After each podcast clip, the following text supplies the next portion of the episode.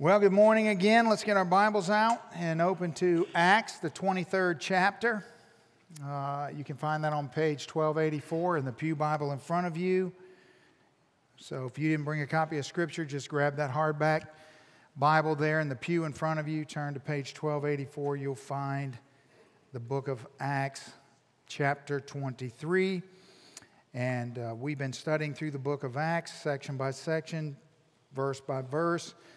And we come to this point, this long narrative that really uh, began in the previous chapters and is carrying through. And today we need to uh, look at this final section of this before we take a break, and then we'll come back and finish the book. We're almost to the end. It's going to be sad when we finish the book of Acts. It's been a wonderful, wonderful study that we've shared together. So this morning, I, uh, I just want to say that as we were uh, in worship and Chris was talking about John chapter 14 and uh, talking about Jesus' words to, of comfort that he goes to prepare a place for us. And I'm so grateful and so thankful. If you do not know, yesterday, about 4 o'clock in the afternoon, Miss Sandy Schroeder received the place that he prepared for her. And so uh, we can celebrate her life and be grateful for her and pray for Bill in this time of separation until they're able to be together again. But she lived a faithful life and she belonged to Jesus and she has now received the inheritance that is due those who belong to him. And so we can be grateful for that. So let's pray this morning and then we'll study together. Father, we thank you that you've allowed us as a family to be together. We are very grateful for the one another's here and around us, Lord. And we praise you that you give us the privilege to be able to do life together. So this morning, we pray for our brother Bill. We lift him to you. Pray that you would comfort him and fill him with a peace that passes all understanding.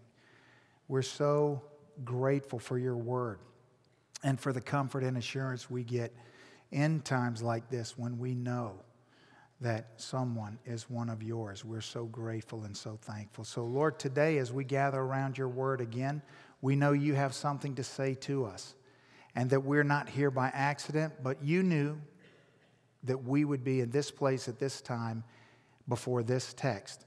So, will you use it to speak to us, please, for your honor and glory, we pray. In Jesus' name, amen.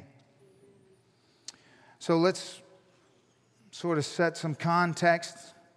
The Apostle Paul uh, has a burden. He has a burden because the, the church in Jerusalem is struggling. And remember, he's been traveling all over uh, the world, uh, sharing the gospel and leading people to faith in Christ. In particular, God's called him to go to Gentile nations where the gospel has never been and plant churches and preach the gospel. And so, as he has gone, he's carried this burden for the church in Jerusalem because they're um, struggling in, in under great persecution and uh, just financially, they're really struggling. And so, along the way, Paul has collected an offering from all the impoverished churches in Macedonia to bring to Jerusalem to be able to give to the church in Jerusalem to be an encouragement to them.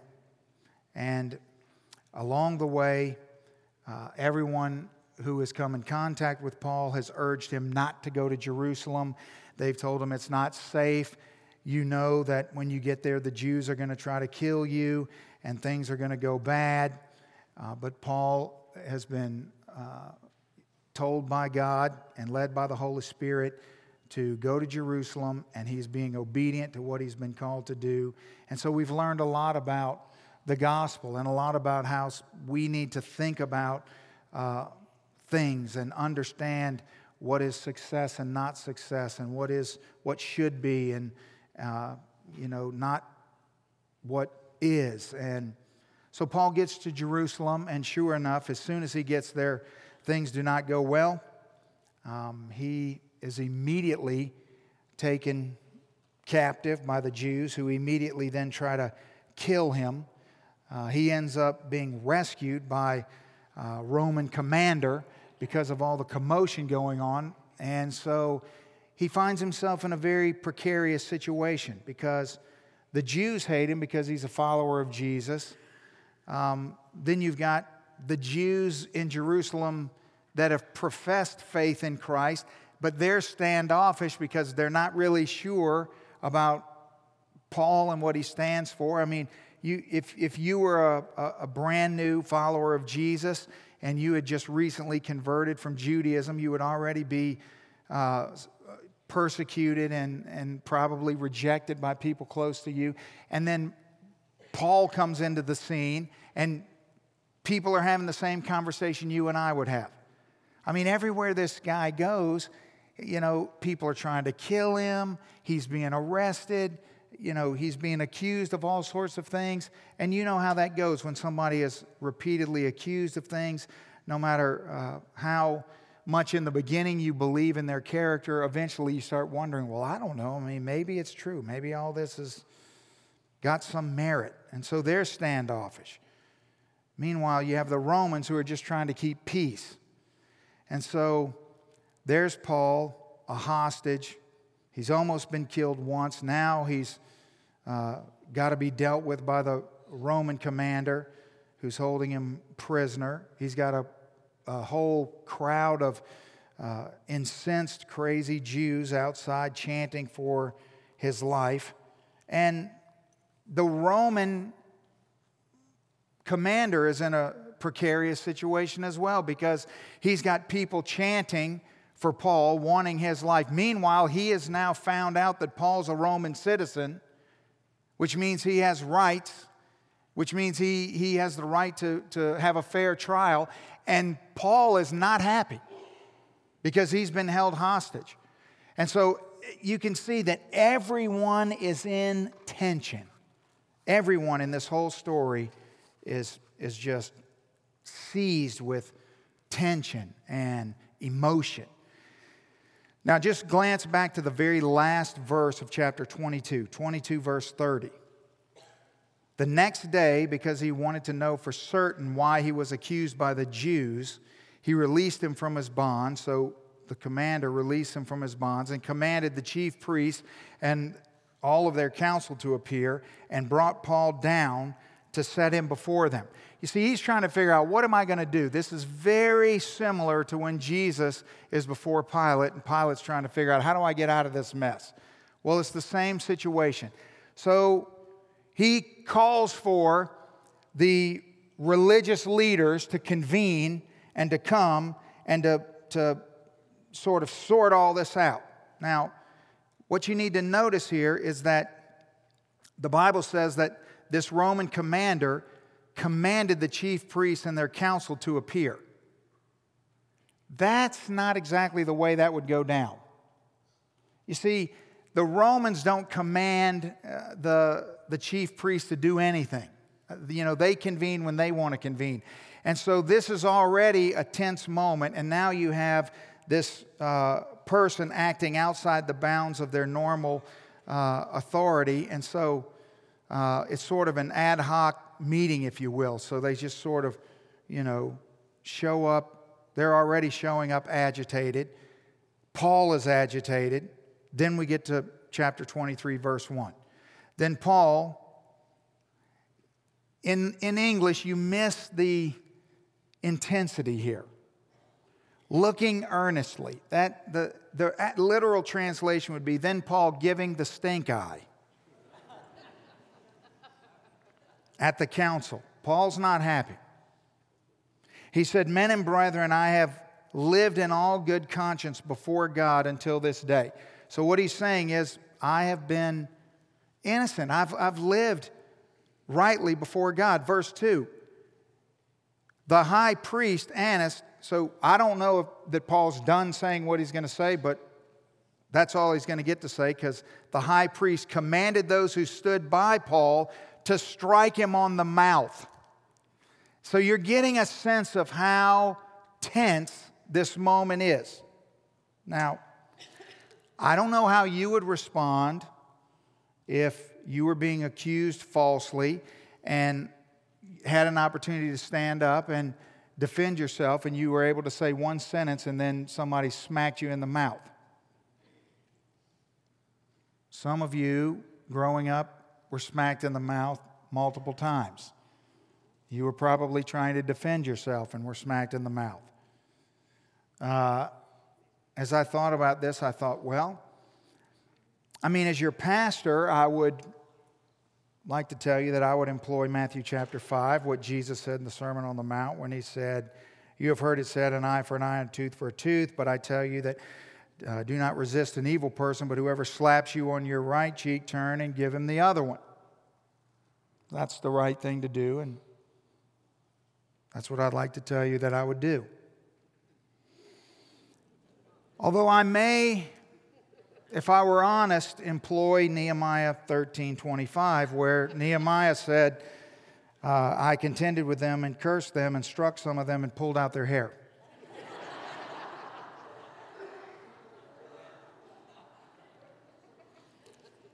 Now, I realize that there are some of you that have never written down, taken notes, or memorized scripture in your life are like, I'm getting this one down right here.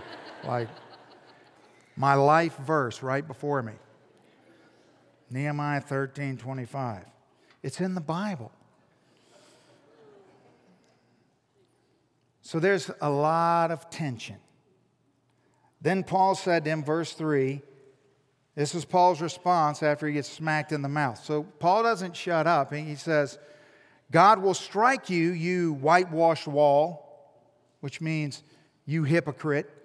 For you sit to judge me according to the law. And do you command me to be struck contrary to the law? Paul's not happy. And those who stood by said, do you revile God's high priest? That's what they said to Paul. Paul's response is fascinating. Paul says, I did not know, brethren, that this was the high priest. Now, what's going on here? Remember, this is not a normal meeting of the high priest and the Pharisees and the Sadducees. This is an, a, sort of an, an ad hoc meeting where they were called by the commander to gather together. So the high priest probably, no one was probably wearing their priestly garments. The high priest probably wasn't wearing his robe, so he just looked like everybody else. Paul doesn't know who he is and didn't know who he was when he said what he did to him. So Paul says, Well, I didn't know. And then he says, For it is written, You shall not speak evil of a ruler of your people. He quotes Exodus 22 and he says, You're right, I shouldn't have done that. He goes immediately to God's word. All of the tension in this moment, he just gets smacked in the mouth. And he realizes that he said this to this man, and this man is the high priest. And so he goes immediately to being faithful to God's word. And it's just a moment for us to stop and realize how difficult it is to be obedient to God's word on a consistent basis, isn't it? Think of how hard it was in this moment for him to do that. When we commit ourselves to be faithful to God's word, we normally have very little understanding of how, how inconvenient and how difficult it's going to be in the future as we move forward. So, if you have your listening guide, your first blanks are this the hardest thing any Christian will ever do is to consistently order their lives according to God's word. That's the hardest thing you're ever going to do. It's easy to say, and a lot of people will claim it, but to consistently do it to hold to it, to, as I like to say, make the Bible your blueprint for life and godliness, to make decisions in your life, to balance things out, to weigh good and bad, to make all of your decisions and set your priorities according to the Word of God. It's the hardest thing you're ever going to do because it's going to be the most foreign thing in every way and the most unpopular and difficult thing in the world in which we live. Now, Paul, in this moment, I don't want you to miss this, is completely being wrongly accused and com- utterly being mistreated and is 100% innocent of everything he's being accused of. And so, what he says is true. Who is Ananias, this high priest? Well, we know a lot about him. He's a horrible person. He's a horrible person. He's very cruel. He's so bad that the Jewish historian Josephus said that he's the worst high priest that the Jews ever had. In fact, 10 years after this event, the Jews rise up in Jerusalem and overthrow the Roman government and take control of Jerusalem for about a three year period. And when the Jews take control, I mean the Jewish masses take control, the people. Do you know who the very first person they kill is? The first Jew they execute Ananias, the high priest. That's what a rotten, horrible person this guy is.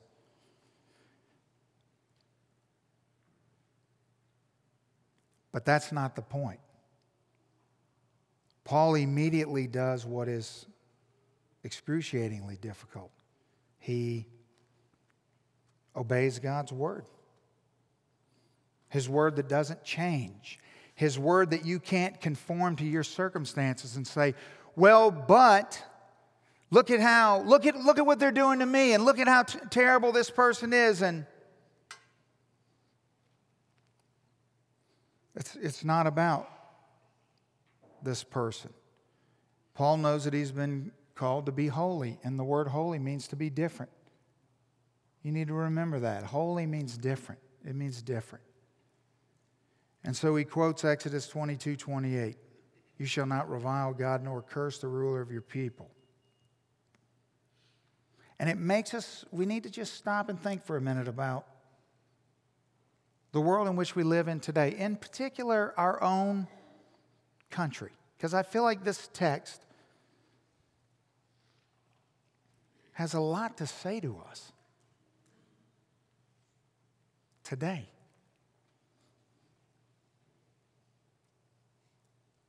We could have a long conversation about all the ways that America is not what it once was. And we could all talk about all the things that we think are the problem and the reason for that. And we could point our fingers at all sorts of different people and things and agendas and so on and so forth. But I think at the end of the day, the problem with America today is we have an authority problem. That's the problem. We, we live in a country that was literally founded on authority, on a higher authority. That's the whole purpose of why we exist. We, we established this nation on the basis of the belief that all of our rights and everything we possess has been given to us by God. And so the Bible that professing Christians say they believe says in Romans chapter 13 let every soul be subject to the governing authorities, for there are no authority except from God, and the authorities that exist are appointed by God. Therefore, whoever resists the authority resists the ordinance of God, and those who resist will bring judgment on themselves. That's what the Bible says.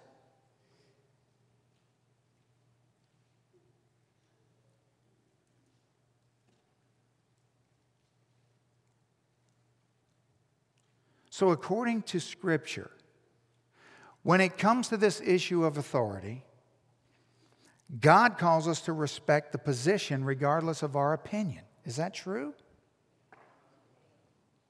That's true.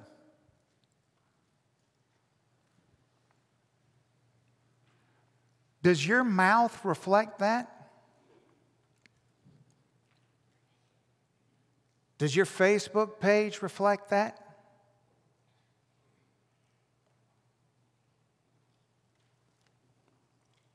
Therefore, whoever resists the authority resists the ordinance of God, the Bible says. And those who resist will bring judgment on themselves. According to my limited time on social media, there's a lot of people in this room heaping up a bunch of judgment on themselves.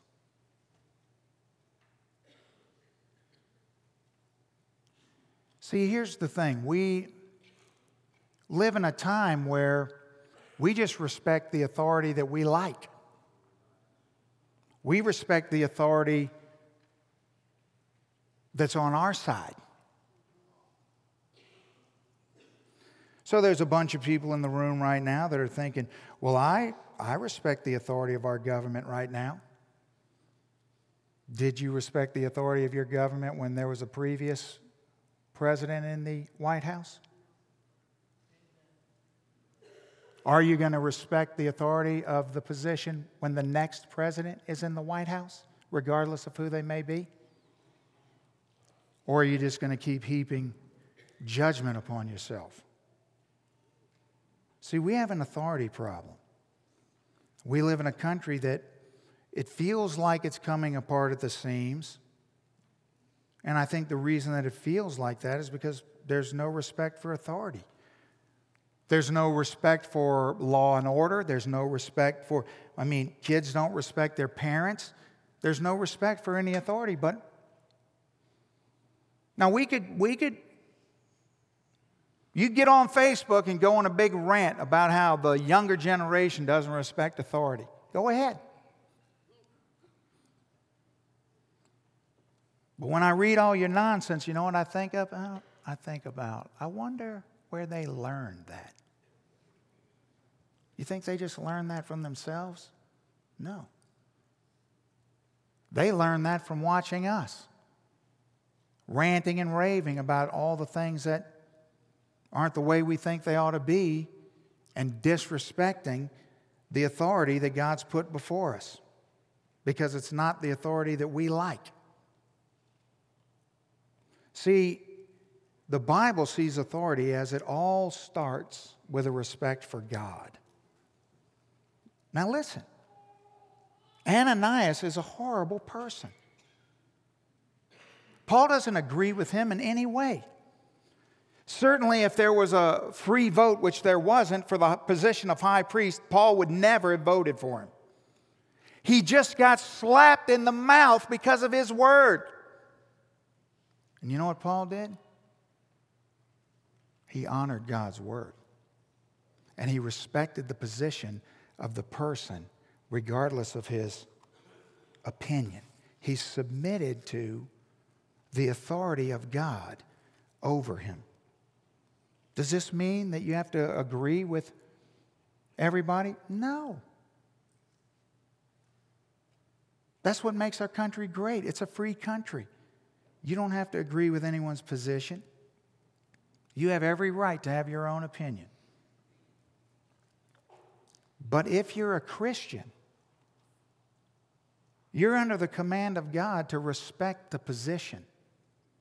So you should be very careful about the things that you say. You notice what Paul didn't do? He didn't make an excuse. How many people in Paul's situation would have said, Well, how was I supposed to know he wasn't wearing his robe? I don't know. I've never met him. I didn't know that was him. Or, you know, I mean, I just got hit in the mouth. Or, he didn't say any of that. You see, you can disagree all day long, but you know what you can't do and profess the name of Christ? You can't be disrespectful. It's wrong. It's wrong. And so, if words come out of your mouth or off the tips of your fingers onto social media that are disrespectful, it's wrong. And there's no occasion where it's not wrong. None.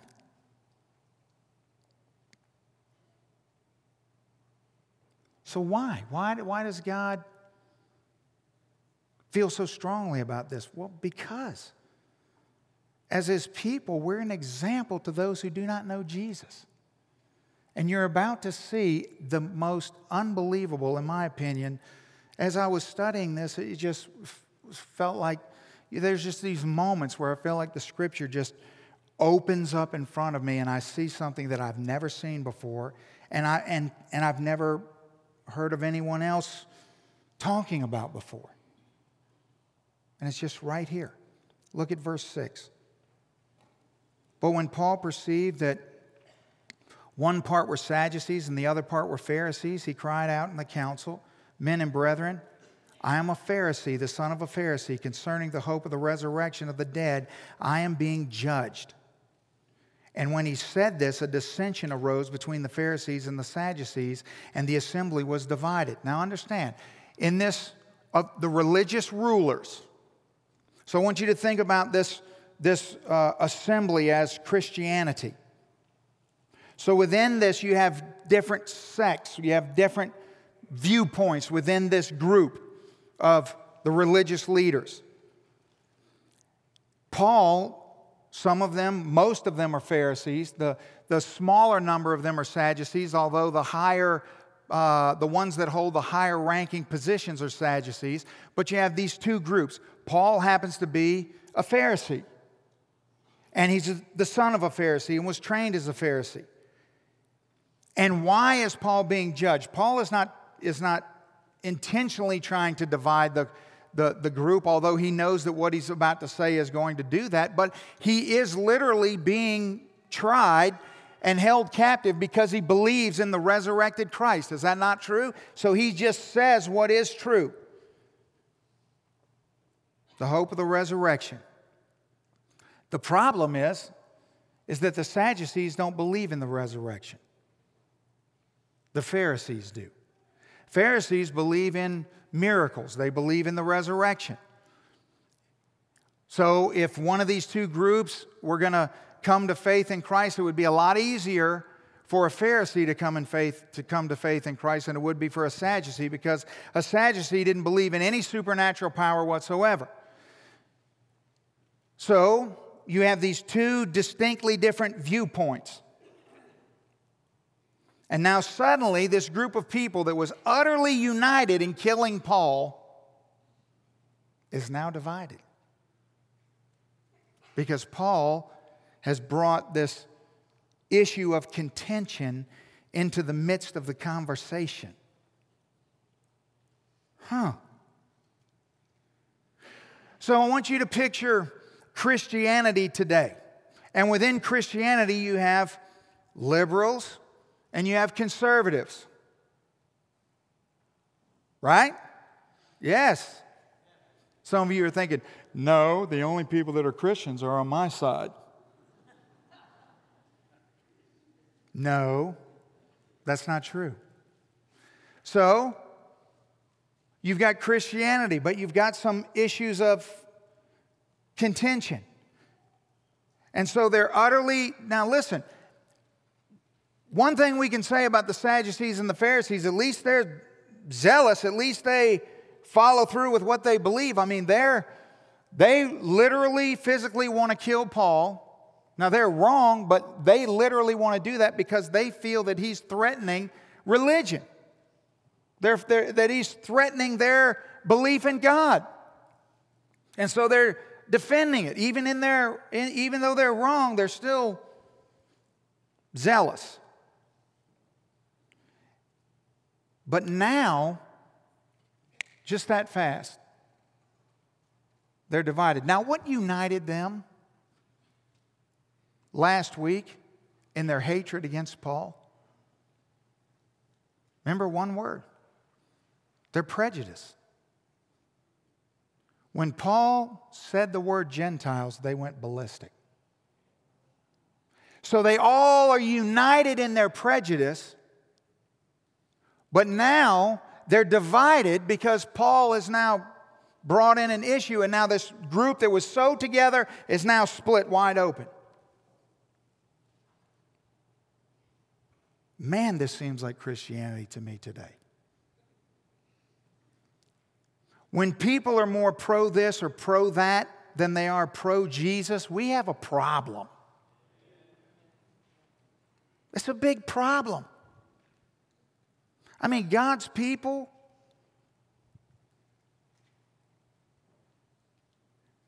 Here's my concern. My concern is that all the people that know you, they know how you feel about politics. They know how you feel about the economy. They know how you feel about cultural issues. They know where you stand about this and that and the other, but they don't have any idea about your relationship with Jesus.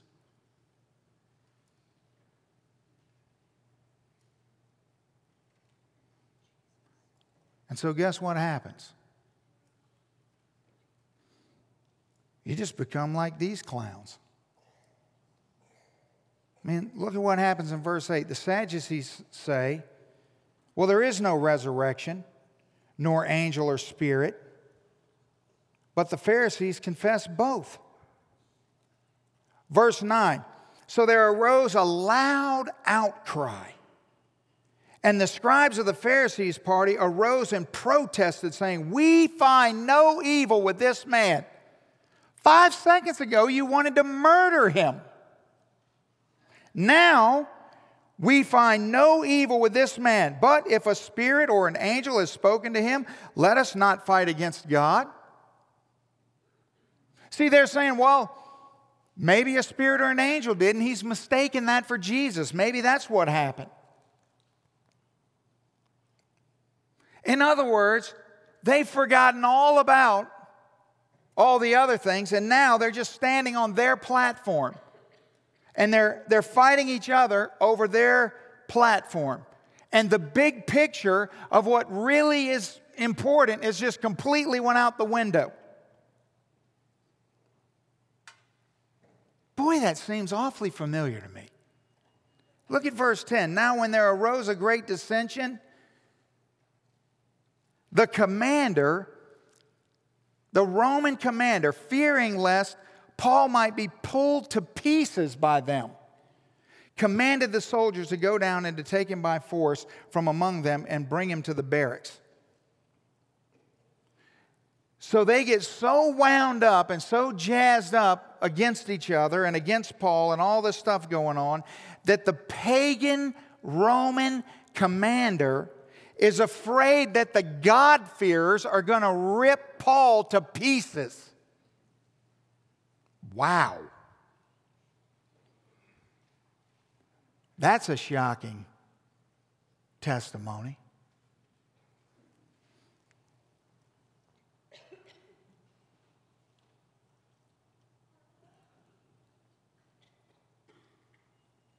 I read blogs. I hear uh, snippets of Christian leaders breeding divisiveness in our country, saying things like, people, I'm talking about Christian leaders,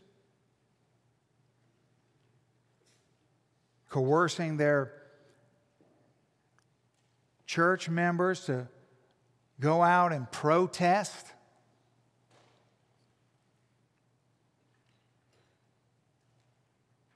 I heard Christian pastors eight years ago say that, well, this current president is not my president. I've heard, I've heard pastors say of our current president, this is not my president. Hmm. Our missional usefulness will be defeated when we're divided.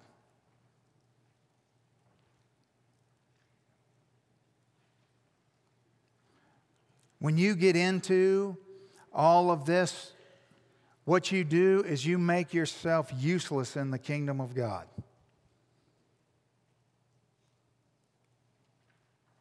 And here's the thing just like the Sadducees and the Pharisees, you know what they think? They think they're defending God. That's what they think. And that's what Christians think when they go on some rant on social media, disrespecting people that God placed in authority. You know, God placed more than one person in authority. You know that, right? Right? You know that? It's not just the, the one person that sits at the desk in the Oval Office. It's all the people that are there that you don't agree with. How'd they get there? According to Romans 13, God put them there. That's what the Bible says. Go ahead, scowl at me. It's okay. That's what the Bible says.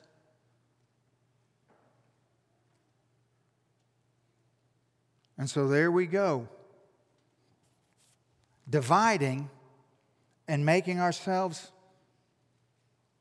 of no, no use, no consequence, no impact.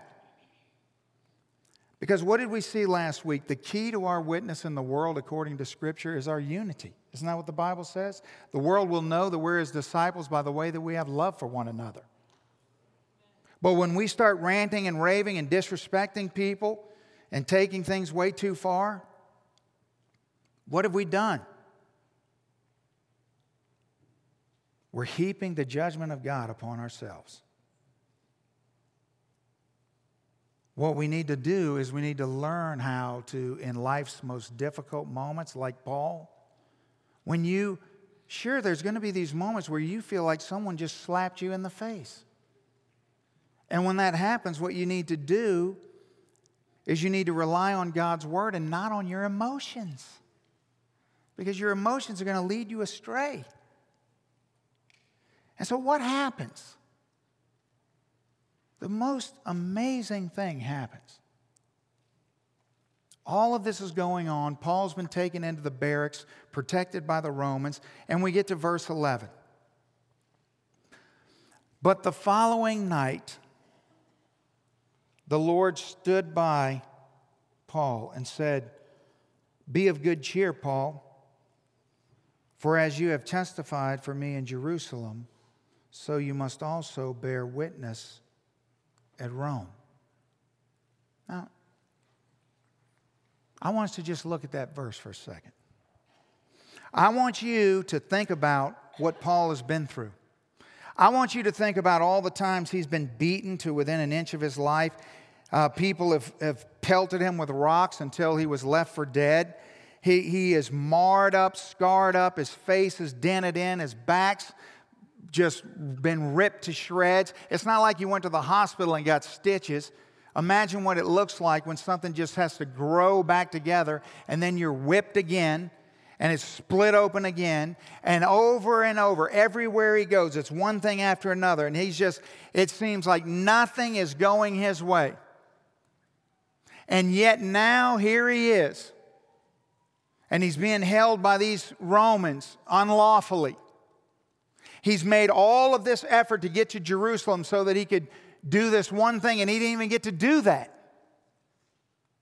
And so, in all of the discouragement and the dismay and all of the things that maybe Paul can't understand and all of that, you try to put yourself in Paul's shoes.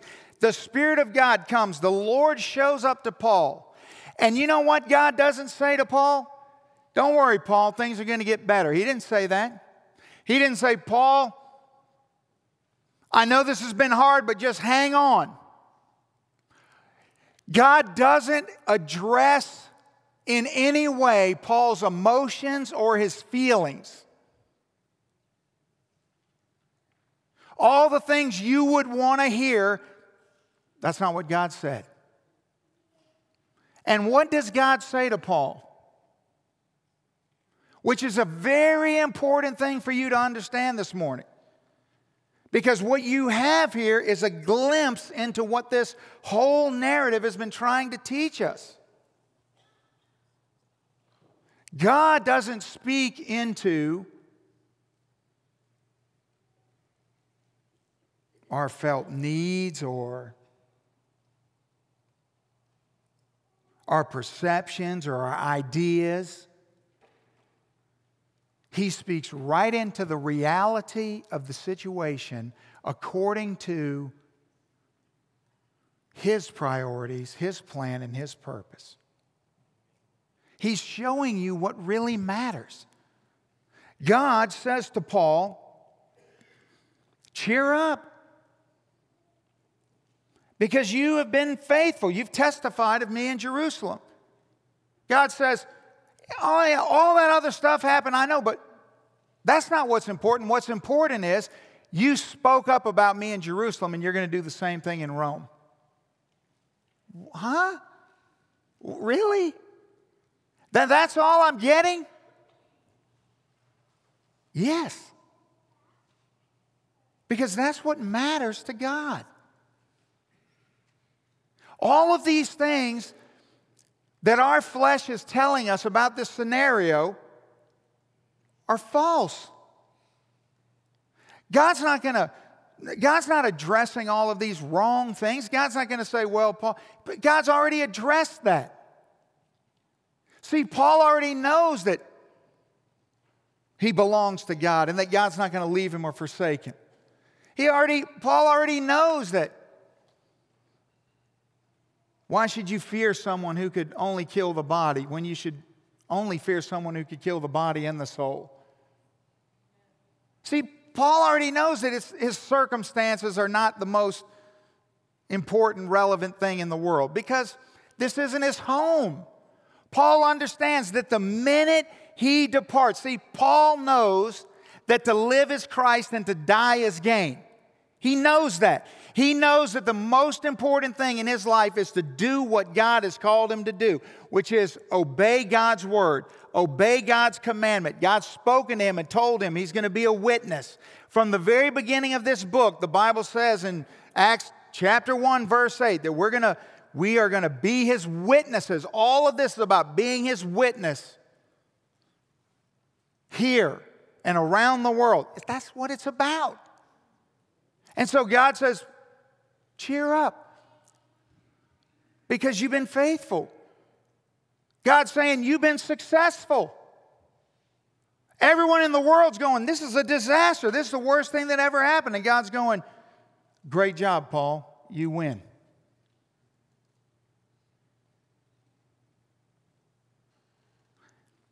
2 Timothy chapter 1, here's what Paul says to Timothy. He says, Timothy, do not be ashamed of the testimony of our Lord, nor of me, his prisoner, but share with me in the sufferings for the gospel according to the power of God, who has saved us and called us with a holy calling. Remember, a different calling. Not according to our works, but according to his own purpose. Not your purpose, not my purpose, His own purpose and grace, which was given to us in Christ Jesus before time began. See, listen, listen to this now. God did not ask for permission. He didn't, he didn't ask us for permission to carry out His plan. He invited us to participate as he carries out his plan. Now, here's what you got to understand He's invited us to participate. But by participate, that doesn't mean whatever we want to do, however we want to do it. You see, the only way to participate is you have to participate on His terms and His way.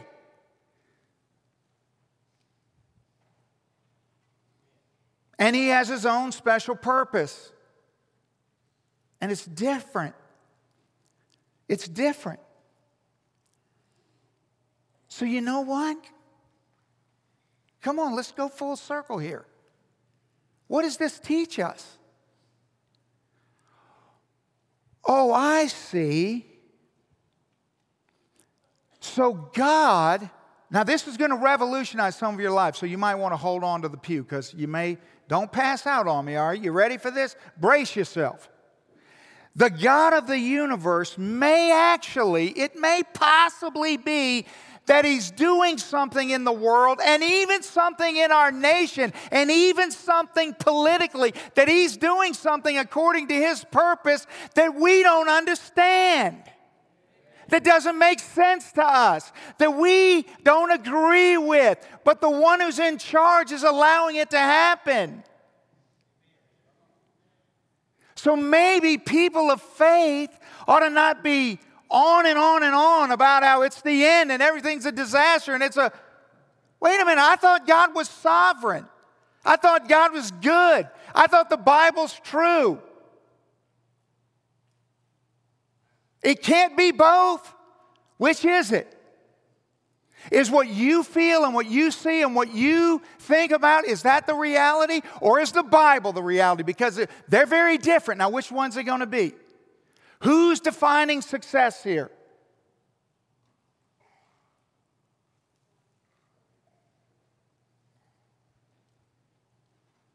He has his own special purpose. And you say to yourself, because I know, because I've read some of your rants.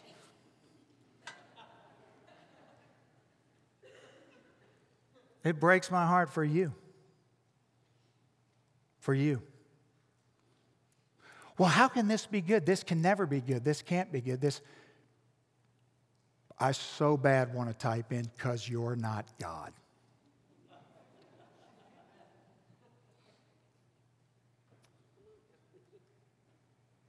Because you're not. And quite frankly, I'm really glad you're not.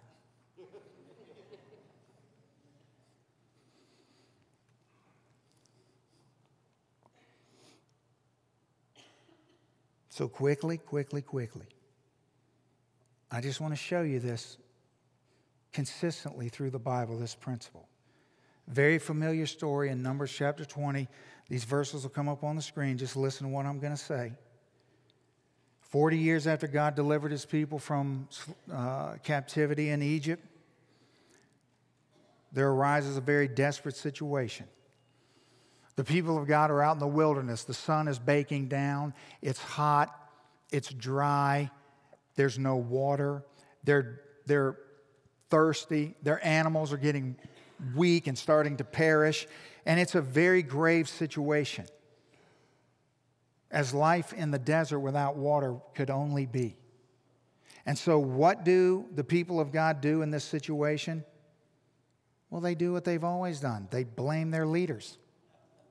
That's what they do. And so in Exodus 20, verse 2, they say, Now there was no water for the congregation, so they gathered together against Moses and Aaron. So, see, this isn't new. This has always been this way. So they're going to blame them. Then it goes on to say in verse 3 And the people contended with Moses and Aaron, saying, If only we had died when our brethren died before the Lord. Why have you brought us up, the assembly of the Lord, out into the wilderness, that we and our animals should die here, that we may, uh, then why have you made us come out to Egypt to bring us to this evil place? Is it not a place of uh, grain, of figs, or vines, or pomegranates, nor is there any water to drink? Here's, they say to Moses, Why have you brought us out here into the wilderness? Which is it's a head scratcher. It's like, wait a minute. So let me get this straight. You think that Moses and his own power brought those plagues against Pharaoh? Oh, yeah, that was Moses and his power that parted the Red Sea that you walked across. Like you forgot all that and now have determined that it was a man that led you here? Because why? Because we're suffering, because we don't like it, because things aren't the way we think it ought to be. It doesn't make sense. Well, if God led us here, certainly He would provide water for us. He wouldn't, we wouldn't be. It's got to be someone else's fault. So they start, here we go. Division. Moses did it. So Moses and Aaron are distraught, obviously, because the people are, I mean, it's a mess. So what do they do? They go before the Lord, and God graciously speaks to them in verse 8. And God says, Take the rod, you and your brother Aaron, gather the congregation together, speak to the rock before their eyes, and it will yield its water. Thus you shall bring water to them out of the rock, and give them the, the congregation to drink, and all their animals. So Moses does what the Lord instructs. You know this story. They gather everybody together before the rock, and Moses stands up there in verse 10. Moses and Aaron gathered the assembly together before the rock, and they said to them, Hear now, you rebels. They're aggravated.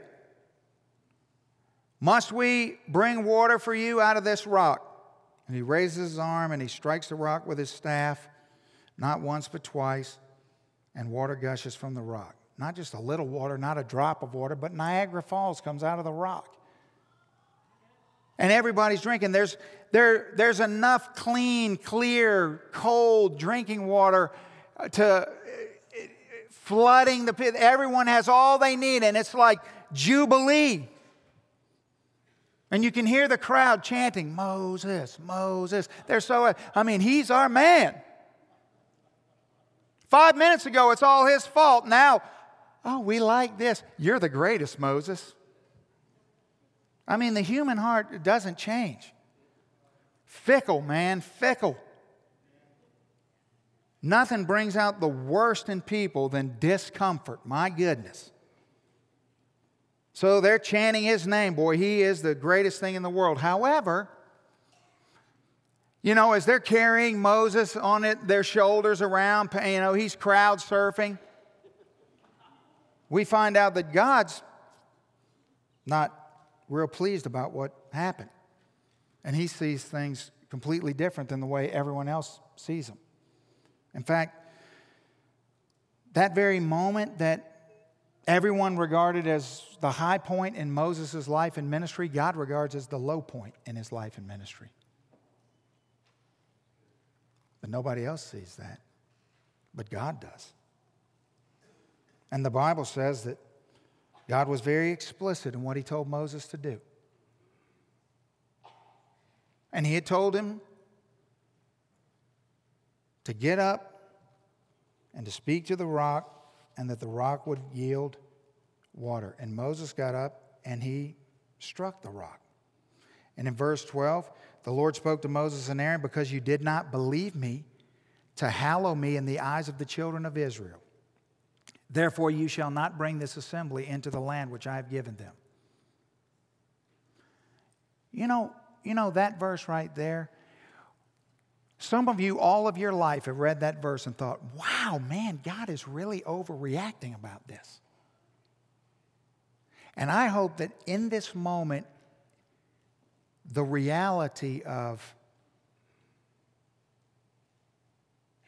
the same God that said that to Moses and Aaron is the same God you're going to stand before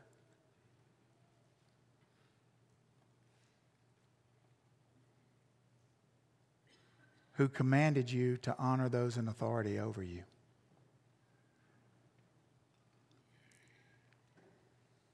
And there's, a very, there's some very important principles to learn from this story. Principle number one it's possible to be regarded as hugely successful in the eyes of the world and yet not at all be successful in the eyes of God.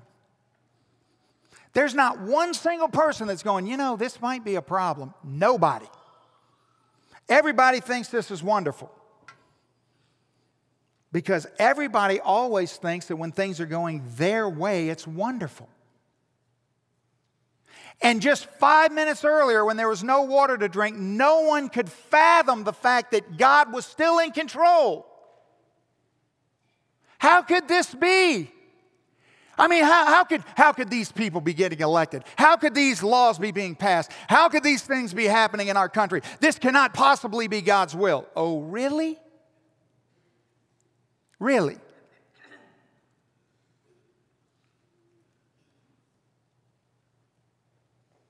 No, not according to the way you're screaming at Fox News every day. There is no God.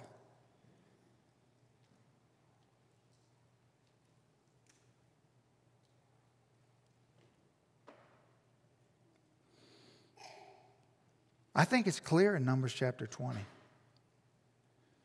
See, God's looking for faithfulness. That's what God's looking for. And you know what God knows that we oftentimes don't understand? I don't know why it's so simple. God's looking for faithfulness, and you know what? You can't see faithfulness in good times. You know what you need? Hardship. Then you can see faithfulness. See, all the people, you don't, you don't see the true thoughts and intentions of their heart until there's no water. Then suddenly the truth comes out. See, as long as everything's going the way you think it ought to go, well, then you look like the most faithful person in the world. Well, of course you do. But, but how, how have we lost sight of? Can, can I just share some things with you?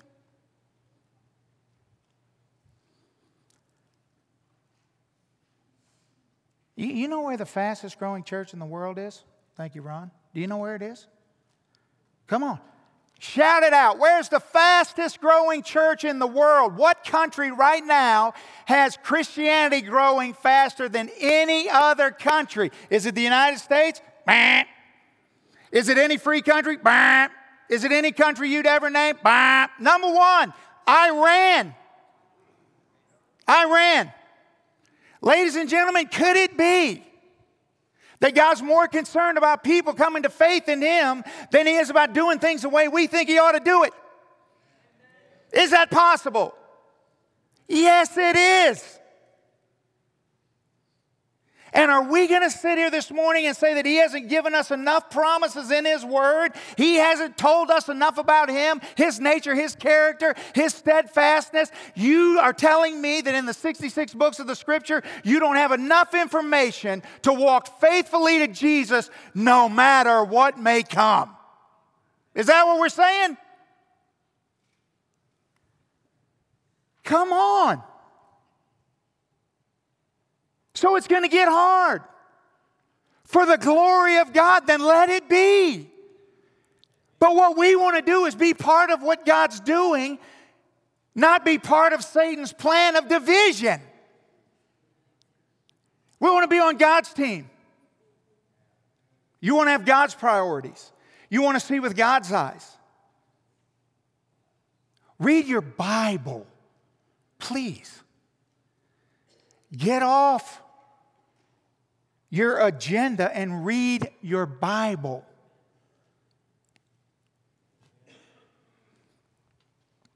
He's looking for faith. Hebrews chapter 11 says it's impossible to please God without faith. I want to please God. I don't know about you, but I want to please God. The goal of my life is to please God. And guess what? I know that the only way to please God is by faith. And the only way God sees faith, the only way God makes faith is through hardship. That's the only way. So if I got to go through hell to please God, then so be it. So be it. That doesn't mean I like the things I see. That doesn't mean I like the way things go. Paul didn't like the way things are going, but he obeyed God.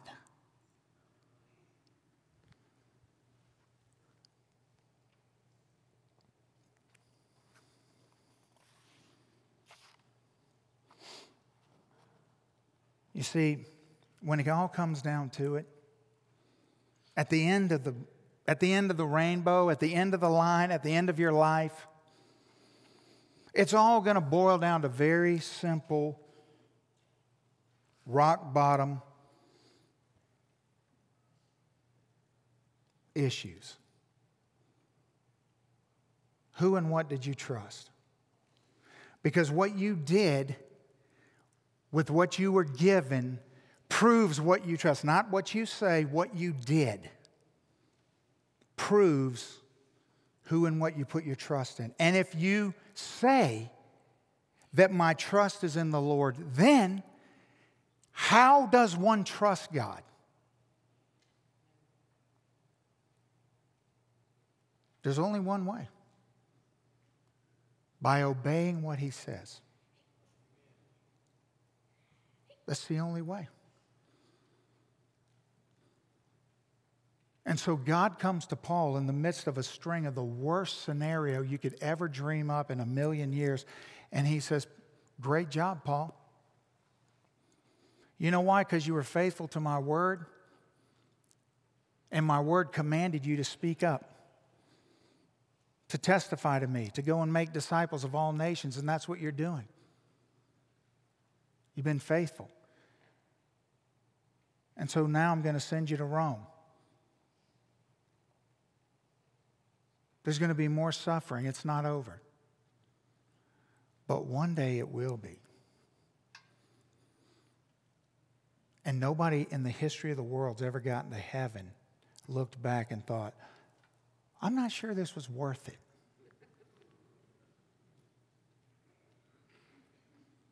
No, what we're going to look back at is all the